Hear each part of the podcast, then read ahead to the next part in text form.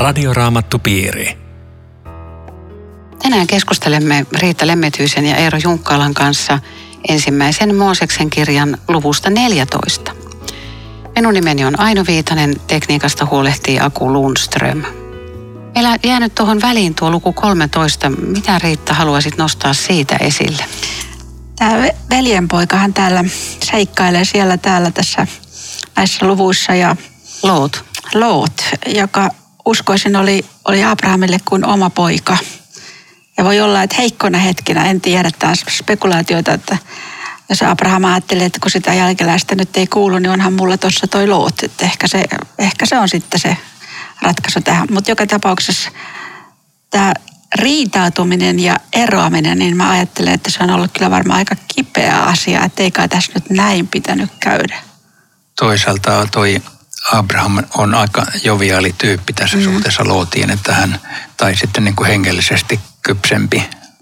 Joo, siis kuka tämmöinen, kun on omaisuudesta kyse, niin olisi nykyään yritysjohtajat tai tämmöiset suuret miljardöörit, niin antaisi noin vaan, että hei valitse sinä ja ihan selkeästi valinta on niin kuin paremman ja, ja heikomman välillä, että kyllä, kyllähän se luottaa just kun just ollaan nälänhädän kurjimuksesta selvitty, että siellä missä on vettä, sinne ei tule nälänhätää, että, että tota, sopisiko, että mä otan tosta ton runsasvetisen seudun.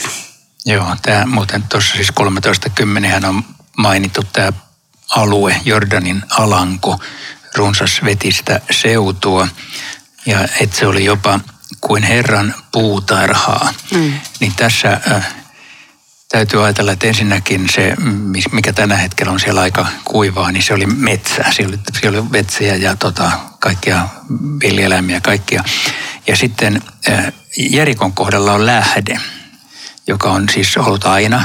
Ja tänäkin päivänä se on oikein sellainen, se on todella Herran puutarhassa Jeriko, koska siellä on subtrooppinen ilmasto ja sitten paljon vettä. Mutta päivän selvää, että Abraham veti lyhkäsemmän kortit oli heikommat. Ja tämä on minusta kuvaavaa, että jäi 11. Loot valitsi itselleen koko Jordanin alangon. Ja sitten kun mennään muutama jae, niin sitten Jumala sanoo jae 14. Abraham, nosta silmäsi ja katsele tästä pohjoiseen, etelään, itään. Sen maan minä annan sinulle. Eli se tulee niin kuin valtavana lahjana ja Loot, Loot tavallaan otti niin kuin paremmat itselleen ja sitten Jumala toimii näin. Kyllä, ja tämä mitä Abrahamille sanotaan, niin sehän on just se lupaus, joka toistuu sitten koko ajan mm. läpi vanhan testamentin, että koko maa on kuitenkin annettu. Muuten tässähän huomioidaan tässä jakeessa kaksi, että Abraham oli hyvin rikas. Hänellä oli hopea ja kultaa. Että mulla tuli mieleen se Jeesuksen vertaus siitä rikas mies ja Lasarus, jossa ollaan Abrahamin helmassa – Eli tota, joskus ollaan puhuttu siitä, että voiko rikas päästä taivaaseen ja, ja mikä on niin kuin rikkaan tämmöiset mandaatit enää tässä, mutta ei, ei sille ole mitään estettä. Sehän on se sydän, joka ratkaisee, eikä se, että mitä mä omistan. Joo, totta on hyvä havainto, että, että rikkaus ja köyhyys kumpikaan ei ole hyvä eikä paha itsessänsä, ei. vaan se, miten siihen suhtautuu, että on raamatussa muitakin varakkaita kuin Abraham, mutta tämä on yksi. Se, mihin mä kiinnitin nyt tuossa huomiota, niin luku 13 ja 13. Mutta Sodoman asukkaat olivat turmeltuneita ja tekivät paljon syntiä Herraa vastaan. Joo, siis sä ostat jostakin jonkun osakkeen ja sitten sä, sä valitset ne naapurit, jotka siinä asuu toisella puolella. Et en tiedä, tieskö Loot tätä, mutta tässä kaupassa tuli, tuli tämmöinen ja lopulta suuri ahdinkomatka. Joo, myöhemmin palataan tuohon Sodomaan myöhemmin jakessa 18 on toinen maantieteellinen maininta Hebronista. Ja Hebronistahan tuli tämmöinen patriarkkojen kaupunki, niin että siellä on jopa ne haudat vielä, vielä tänäkin päivänä. Eli tässä on tämä patriarkkojen aika, kun se katsotaan maantieteellisesti, niin ne on, kulkee siinä maan vuoristoseudulla. Siikem on siellä keskellä ja sitten siinä on, on tota Hebron täällä etelässä ja sitten on Beerseba on vielä etelään. Ja tätä, tätä linjaa ne niin kuin kulkee niin kuin paimentolaiset aina. Se on paimentolaisten aluetta, niin vuoririnteet oli hyviä lampaille ja vuohille. Tässä kun on riitaa tässä eri sukupolvien välillä, niin meillähän ne tietää tämmöisiä riitoja, mutta, mutta kyllähän sukupolvet eri ikäiset, niin tota, voi olla tänä päivänä niin kuin suurissakin riidoissa keskenään. Että joku, joku muista antoi hyvän neuvon, että, että olkaa tarpeeksi kaukana toisistanne, että jokainen voi olla itsenäinen ja olkaa tarpeeksi sen verran lähellä, että voitte tila, tilaisuuden tullen auttaa toisianne, että sillä selviää ristiriidoissa. Puhumattakaan perintöriidoista, että kyllä tämmöisiä on. Ei ne ole mitenkään Muuten, va- vieraita. Vaikka Loot on tämmöisen ihmeellisen siunatun miehen matkassa koko ajan, niin sitäkin mä mietin, että miksiköhän hänen tiensä ei ole niin sen, siitä ei ole seurannut mitään sen ihmeellisempää. Jotenkin myöhemmin tulee mieleen, että onko hän vain tyttäriensä potkupallo, että jotenkin vähän surettaa, vaikka tiedä mistä on kyse. Oletko miettinyt tätä koskaan? En. Se, se, se näki niin paljon siunausta. Mutta ja... tässä nyt kun mennään tänään lukuun 14, niin siinä nähdään tästä ikävästä valinnasta, mitä mm. siitä seurasi. Mutta jos lähdetään tuohon lukuun 14, niin minkä takia juuri tämä kapinasta syntynyt sota mainitaan luvussa 14? Joo, tuo, tuo on hyvä kysymys, johon, johon ei ole hyvää vastausta. Eli siis musta noin just kannattaa kysyä, että miksi tämä on tänne talletettu. Me emme tiedä sitä, mutta se on kuitenkin ensimmäinen sota varsinaisesti, joka täällä kerrotaan, ja ainoa sota, johon Abrahamkin sotkeutuu jonkin verran – ja äh, jollain tavalla se ainakin kertoo tietyn historiallisen tilanteen. Me emme pysty sitä tietenkään raamatun ulkopuolelta sinänsä jäljittämään, mutta nämä paikkakunnat, nämä ihan looginen ketju, nämä paikkakunnat, ne kulkee siis, ne tulee pohjoisesta, sieltä sanotaan nykypäivän Syyrian suunnalta, ja tulee Kuoleenmeren itäpuolta. Siellä kulkee niin sanottu kuninkaiden valtatie, joka mainitaan raamatussakin, ja sitä reittiä ne kulkee, nämä paikkakunnat voidaan kartalle laittaa. Ja sitten ne tulee sinne Kuolleenmeren laaksoon, jossa käydään tämä sota, ja joka sitten, johonka sitten tosiaan Abraham sotkeutuu. Mä sanon siitä vielä saman tien, kun tässä selitän, niin tuosta 14.10 tämmöisen pienen detaljin, että se laakso oli täynnä maaöljykuoppia. Jos te menette tänä päivänä Kuolleenmeren laaksoon, niin se on täynnä maaöljykuoppia mutta ne ei ollut aina. Ne tulee silloin, kun se vesi on matalalla, niin sinne tulee tämmöisiä ihmeellisiä kuoppia, että ne, joita täytyy varoa kauheasti, että ettei putoa sinne on metriä, kymmeniä metriä syvä kuoppa saattaa olla, ja ne tulee nopeasti ne kuopat. Ja tota, mutta se on ollut aina silloin, kun vesi on ollut matalalla, ja geologit on laskeskellut, että se oli matalalla myöskin pari tuhatta ennen Kristusta, eli Abrahamin aikana. Eli maaöljykuopat oli silloinkin, mutta ne ei ole aina. Eikö tästä voi ajatella myöskin, että saattoi olla kyse sodasta sen takia, että kauppareitti, siinä oli monta intressiä tai, tai, tai verotus oli, alkoi hiertää. Ja tämä, tämä Jehu täällä on tämä Kedor Laomer, vähän niin kuin Napoleon semmoinen suuri herra ja nämä pienemmät herrat ei halua enää tämmöisessä vasallisuhteessa elää. Ja se, minkä takia tämä on raamatussa, niin siinä on varmaan se yksi tärkeä syy, että että Loot joutui tässä sotavangiksi. Ja sen takia se oli pakko kertoa. Niin joo.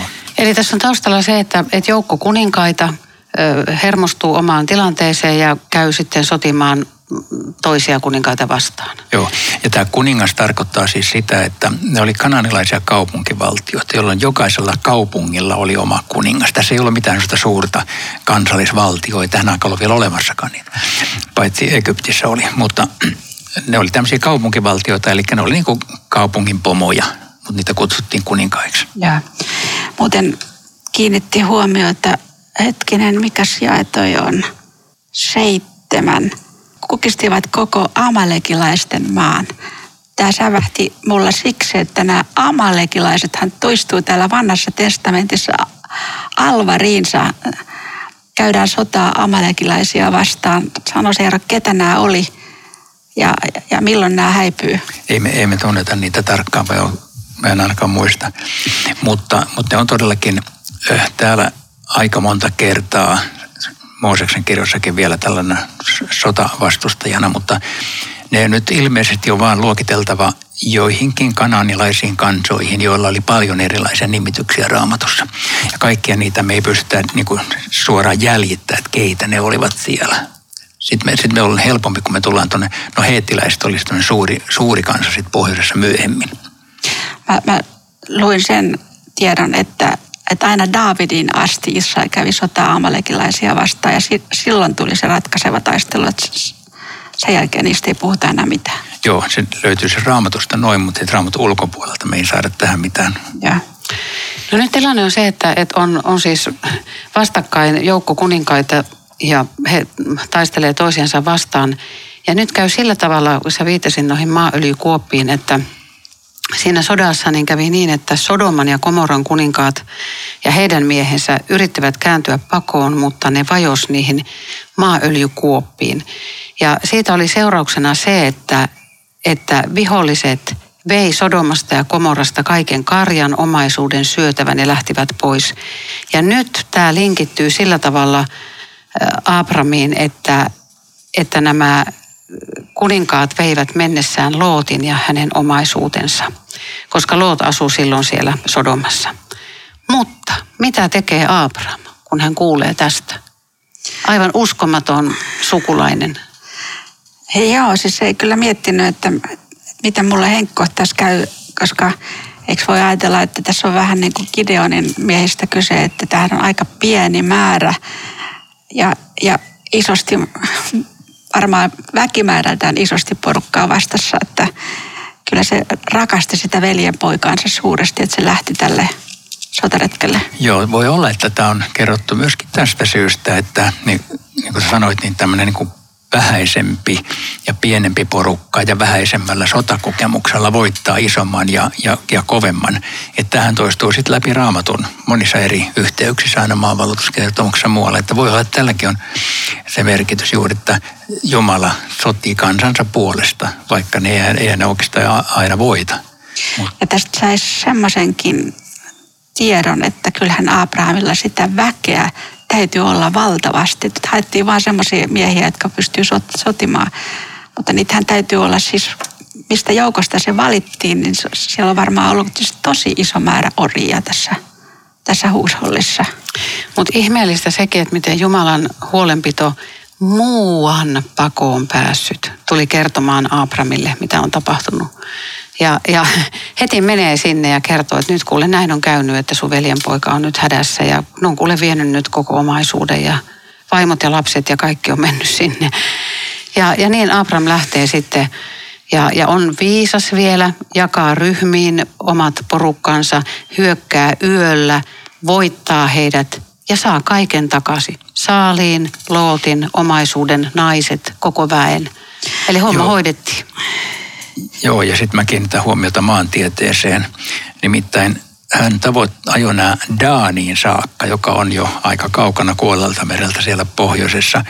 Ja Daania ei silloin ollut vielä olemassakaan, se oli Laais. Mutta kun tämä on kirjoitettu, sen Laiksen nimi oli Daan. Joka, että tässä on tällainen niin sanottu anakronismi, eli, eli tämä Daan nimi kuvastaa siis kirjoittamisaikaa eikä tapahtuma-aikaa. Ja sitten on kiinnostavaa, että sieltä Daanista on löydetty keskibronssikauden portti tältä ajalta. Eli sitä kutsutaankin Abrahamin portiksi, koska Abraham on varmaan siitä portista mennyt sisälle. Tätä vielä maantiedettä ero. Tämähän oli aika pitkä matka vapauttaa tämä kun lähdettiin Daanin saakka siitä, ja, mistä ja, Abraham Ja siis tolkuttoman pitkä, koska vielä puhutaan Damaskuksesta pohjoiseen, eli, eli tosi pitkä nämä jää vähän niin kuin sinne, ettei tajuukaan, että mikä tässä niin kuin kaikki. Joo, ei, siis da- Daaniin on, on tuommoinen Kuolalta mereltä tuommoinen parisataa kilometriä. Ei. Niin. Damaskokseen vielä enemmän. Oli se melkoinen. Hurja homma, mutta kohta nähdään, mitä jännää tapahtuu. Niin, voi kysyä, että miksi, miksi ne meni sinne, mutta ehkä tämä seuraava jakso kertoo sen. Tämä on Radioraamattu Piiri. Ohjelman tarjoaa Suomen Raamattuopisto www.radioraamattupiiri.fi. Jatkamme keskustelua Riitta Lemmetyisen ja Eero Junkkalan kanssa ensimmäisen Mooseksen kirjan luvusta 14. Minun nimeni on Aino Viitanen. Luen jakeet 17-20. Kun Abram oli paluumatkalla lyötyään Kedorlaomerin ja hänen kanssaan liittoutuneet kuninkaat, Sodoman kuningas tuli häntä vastaan Saven laaksoon, jota sanotaan myös kuninkaan laaksoksi. Saalemin kuningas Melkisedek toi sinne leipää ja viiniä. Hän oli korkeimman Jumalan pappi ja hän siunasi Abramia sanoen, siunatkoon Abramia korkein Jumala, taivaan ja maan luoja. Kiitetty olkoon korkein Jumala, joka antoi sinun lyödä vastustajasi. Abram antoi hänelle kymmenykset kaikesta saalista. Eli nyt Abram tosiaan pelasti veljenpoikansa Lootin tämän omaisuuden, naiset ja muun väen, ja nyt hän on paluumatkalla. Ja me ymmärrämme kyllä, että miksi Sodoman kuningas tuli sinne eh, ja hänen kanssaan nämä liittoutuneet kuninkaat, koska nyt Abram ratkaisi sen, että että myös Sodoman kuningas ja nämä muut kunkut siellä niin eivät hävinneet ja, ja hän halusi nyt jotenkin varmaan ruveta käymään kauppaa niin kuin myöhemmissä jakeissa käy ilmi niin Abramin kanssa, mutta yhtäkkiä siihen väliin ilmestyykin kun tyhjästä Saalemin kuningas Melkisedek. Mistä ihmeestä tämä Melkisedek tupsahtaa nyt tähän näyttämölle ihan niin kuin jostain puskan takaa? No se asuu siellä Saalemissa, että se vaan moikkaa ohi kulkeva Abrahamia. Saalem on todennäköisesti Jerusalem. Jerusalemia ei mainita Mooseksen kirjassa kertaakaan, paitsi tässä tämä. Ja se on, se on vaan tämä Saalem, mutta luultavasti se on se. Ja äh, Melkisedek on, hänen täytyy olla kananilainen kaupunkipäällikkö, niin kuin nämä muutkin täällä on. Mutta samalla hän on pappi, eikä sekään ole niin tavatonta, että oli kuninkuus ja pappeus noissa kulttuureissa yhdistynyt. Mutta tähän on hyvin erikoinen kertomus ja Raamattu myöhemmin tulee tähän tosi paljon operoi niin kuin tällä kertomuksella. Mutta se, se, niin kuin se historiallinen tilanne, me emme tätä tietenkään historian lehdiltä muuten löydä, on siis tällainen, että Abraham kohtaa kananilaisen kuninkaan, joka on myös pappi, ja tämän tekstin perusteella jo erikoista se, että ilmeisesti yhden Jumalan palvelija. Ja, ja nyt Abraham, tämä on mun tulkintaani, kokee, että hän löytää eräänlaisen sielun kumppanin. Kaikki muut on täällä tämmöisiä monijumalaisia tyyppejä. Nyt tämä Melkisedek, jonka nimi muuten suomeksi on siis vanhuskauden kuningas, Melch kuningas ja Zedek vanhuskaus, niin palvelee yhtä Jumalaa. Ja Abraham ehkä ajattelee, että hei, meillä on sama Jumala Mä palvelen yhtä Jumalaa, sä palvelet yhtä Jumalaa, nämä kaikki muut palvelee monia Jumalia. Ja siitä syntyy yhteys, joka nyt sitten kehittyy erittäin kiinnostavaksi kertomukseksi.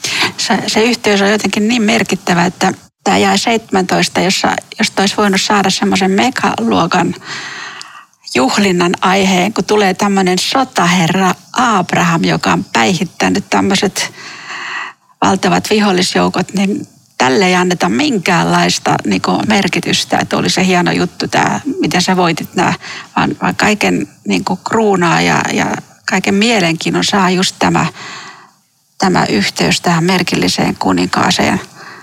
Ja hänen siunauksensa on sitten se, joka ylittää kaiken muun, mikä tässä osiossa kerrotaan. Niin, siis jo ihan pelkästään raamatun tähän asti sen tekstin perusteella on tosi outoa, että Melkisedek siunaa Abrahamin eikä Abraham Melkisedekia, koska Abrahamin siunaustahan nämä kaikki tässä tarvitsee ja odottaa. Mutta nyt tämä menee kääntäen. Tässä on jotakin aivan ihmeellistä, että Abraham ottaa sen vastaan ja jopa antaa sitten tälle kymmenyksen. Tähän jäisi meille epäselväksi ilman hebrealaiskirjettä. Että jos ei, jos ei sitä olisi, niin me, meillä olisi monta kysymystä enemmän kuin nyt. Sitä paitsi tämä vanhassa testamentissa sitä Melkisedekhän ilmestyy ja katoaa, mutta tulee uudestaan välähdyksenomaisesti psalmissa 110, joka ikään kuin sillottaa tätä kuilua uuteen testamenttiin, koska siellä Tämä on hyvin ihmeellinen messiaaninen psalmi, tämä 110, jossa, jota siteerataan Uudessa testamentissa muuten tosi monta kertaa. Niin siellä sanotaan näin, että Herra on vannonut, että sinä olet pappi pappi ikuisesti, sinun pappeutesi on Melkkisedekin pappeutta. Ja tämä, tässä puhutaan Daavidin eh, jälkeläisestä tulevasta kuninkaasta, joka onkin Melkkisedekin pappi. Eli ei ole siis eh, Leevin pappisukua, ei ole kuulu siihen, mikä, mikä vanhassa testamentissa säädetty, vaan tulee jostain muualta. Ja nyt sitten hebrealaiskirje ikään kuin avaa tämän koko, koko jutun. Niin ja ihan kaikista pappeutta. Melkisedekistä ei kerrota isää, ei äitiä, ei syntymää, ei kuolemaa. Voisiko se olla Jumala? Ei. Joo, mutta se, että ei kerrota, niin se, se on kyllä niin kuin poikkeuksellista sikäli, että yleensä nämä sukupuut on täällä aina paikallaan. Mutta sitten hebrealaiskirja tekee tästä niin tulkinnan, että hänelle mukamassa ollutkaan isä jäi, ja kyllä hänellä oli. Mutta kun ei kerrota, niin sanotaan, että ei ikään kuin ollutkaan. Mutta viittaako tämä niinku sit ehtoolliseen, tämä jää 18, tämä erikoinen Melkisedek toi leipää ja viiniä? Siis myöhemmin kun on näitä pappeja ja, ja tuodaan uhreja, niin sehän meni niin, että, että ihminen toi uhrin papille. Ja nyt tässä on tämmöinen ylimmäinen pappi tai pappi, joka tuo uhrit itse ja antaa ne. Tässä on minusta eri, erikoinen piirre ja poikkeava. No eikö se silloin ole Jeesus et, et kyllä se, se on niin vahva, väkevä kuva Messiaasta, että et se on se, joka pysäyttää monella lailla. Niin, siis tämähän ei ole mikään, mikään Jeesus eikä Jumala, mutta tämä on, tämä on tämmöinen ennakkokuva. Ja siis hebrealaiskirjeessä aika monisanaisesti tätä asiaa tulkita, että meillä ei ole tässä aikaa edes, edes niitä lukea kaikkea, mutta hebrealaiskirja 7 on otsikoitu Melkkisedek, kuningas ja pappi. Ja siinä kerrotaan, sanotaan kyllä siis, että hänen nimensä on vanhuskauden kuningas, rauhan kuningas, hänellä ei ole isä eikä äitiä, mutta se tarkoittaa juuri tätä, että ei ole sukuluettelua elinpäivillä ei ole alku eikä loppua, kyllä hänellä on, mutta hänet on kuvattu Jumalan pojan kaltaiseksi. Eli hän on siis ikään kuin ennakkokuva, tämmöisiä hän on vanhasta siis tosi paljon. Ja hän pysyy pappina ainaisesti ja se tarkoittaa tietenkin, että siis Jeesuksen pappeudessa se toteutuu. Jeesus on meidän uskomme mukaan ylimäinen pappi. Ja tätä, tätä niin kuin täällä tota, sitten sanotaan, että Jeesus on sitten Melkisedekin kaltainen uusi pappi, sanoo sitten hebrealaiskirje tässä 7 luvussa ja kahdeksannes luvussa vielä jatkaa tätä niin kuin Jeesuksen pappeutta.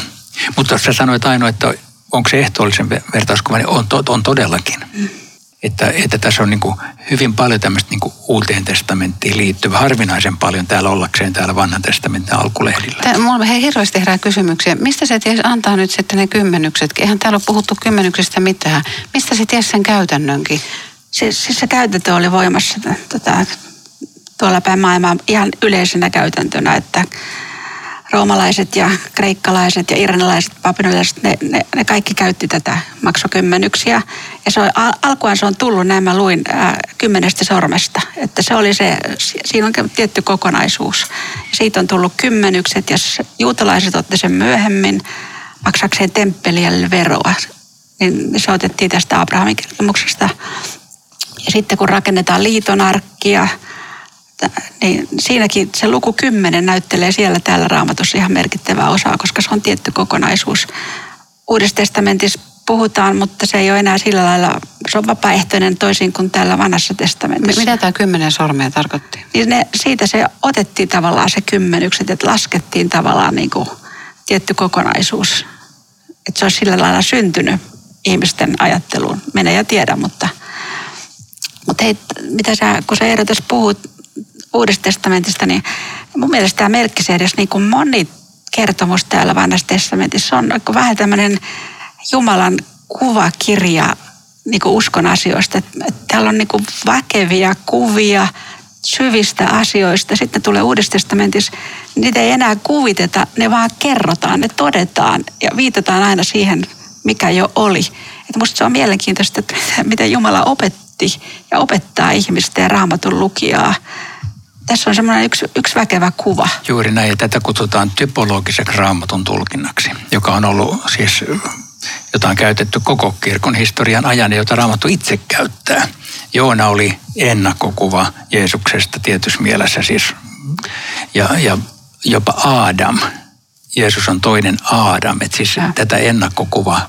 Tässä on niin kuin tämmöinen jännä piirre niin kuin ylipäänsä uskon olemuksesta, kun kertaa tässä Melkisedeksen 19 ja hän siunasi Abrahamia. Eli siis usko on niin kuin luonteeltaan passiivinen ja vastaanottava, mutta se ei semmoisena pysy, koska sittenhän Abraham antoi hänelle kymmenykset. Usko vaikutti sitten tämän, mutta, mutta pääsääntöisesti niin kuin usko on sitä, että Jumala on se, joka antaa ja me olemme ne, se taho, joka ottaa vastaan. Meillä on tärkeä asia vielä. Tämä Sodoman kuningas ikään kuin asettaa kiusauksen Abramille. Siis Abram oli nöyrä mies ja hyvin avarakatseinen ja antelias ja näin. Ja, ja tota, nyt Sodoman kuningas asettaa kiusauksen ja tarjoaa, tota, että okei, että anna mulle ihmiset, että karjan ja tavaran voit sinä pitää. Mutta sitten Abraham sanoo, että, että mä nostan käteeni korkeimman Jumalan puoleen. En ota langan pätkää, en sandaalin hihnaa. Ja hän ei ottanut mitään. Se on ollut tärkeä asia, kun se on tässä meille kerrottu. Mulle se puhuu siitä, että Abraham halusi säilyttää sydämensä kätensä vapaana eikä sitoutua millään lailla tämmöiseen Sodoman kuninkaaseen. Ja sitä, paitsi kun hän on kokenut niin väkevän hetken sen Melkiseiden kanssa, saanut tämmöisen siunauksen, niin mitä on enää, mitä se Sodoman kuningas mulle tarjoaa. Mutta Jumala jotenkin tuli siihen tavallaan siihen kiusaushetkeen jo aikaisemmin ja antoi voiman Abramille vastustaa sitä. Ja tuli niin kuin oikeaan aikaan ja, siihen. Ja sitten tätä, ja, ja että 23 en ota langanpätkää enkä sandaalin ihna on käytetty myöskin siinä merkityksessä, että äh, pitää olla rehellinen viimeiseen saakka ja tarkka toisen, suhteessa toisen omaisuuteen, että, että tota, ei, ei kristitty saa ajatella, no ei sillä ole niin kauhean väliä. On, sillä on väliä. Että tämä muistuttaa siitä. Meillä taitaa olla sen verran aikaa, että mä sanon tämmöisen ihmeel, vähän ihmeellisen jutun liittyen Melkisedekin, että israelilainen arkeologi Eli Shukron on kertonut tässä ihan joku vuosi sitten, että hän löysi Jerusalemista sellaisen se kaivauksesta sellaisen mase, semmoisen maseba kiven, semmoisen pystynotton kiven, joka on tältä ajalta, jota on käytetty Jumalan palvelemiseen. Ja hän sanoi, että tämä on voinut olla Melkkisedekin alttari, jota hän kutsuu nimellä temppeli numero nolla koska Aha. Salomon temppeli on numero yksi, Serupapelin temppeli on kakkonen, tämä olisi temppeli numero nolla. Tämä on aika huikea juttu, vaikka se ei, sitä ei pysty todistamaan, että se on todella melkkisekin panema, mutta jos arkeologi näin sanoo, niin ei se, ei se ihan ilmasta vedetty juttu. Vaikea vastustaa. Joo. Mutta nyt Abraham pystyy vastustamaan sitä kiusausta ja, ja antoi kunnian Jumalalle. Miten me voidaan voittaa kiusaukset omassa elämässä? Niin, Jumalan avulla. Joskus voitetaan, joskus ei voiteta. Silloin kun ei voiteta, niin saadaan turvautua Jeesukseen, koska sitähän tapahtuu koko ajan meidän elämässä. Mutta tietenkin me tarvitaan siihen voimaa ja me tarvitaan Jumalan sanaa vastustamaan. Mutta olisiko tässäkään Abraham saanut sitä voimaa, ellei Jumala olisi lähettänyt Melkisedekiä jo etukäteen siihen vahvistamaan häntä? ainakin se voi katsoa tälle ihan, ihan hyvin. Ja, ja sitten menen vielä siihen edelliseen lukuun, jossa hän valehteli vaimonsa olevan sisarensa. Hän sai omaisuutta, lampaita, vuohia, nautakarjaa, aaseja. Opetus oli mennyt perille, nyt hän ei ottanut enää mitään. Näin juuri, elämä opettaa. Rukoiletko Eero loppuun? Niin Herra, me olemme tärkeiden ja vaikeidenkin asioiden kanssa tekemissä, kun me sanasi tutkimme. Anna sieltä nousta esiin ja meidän sydämellemme juuri se, mikä on tänään meille tarpeen. Kiitos, että sinun hyvä suunnitelmasi on jo ihmiskunnan alkuhämäristä alkaen ollut olemassa ja se on myöskin toteutuu meidän elämässämme. Aamen. Radioraamattupiiri. www.radioraamattupiiri.fi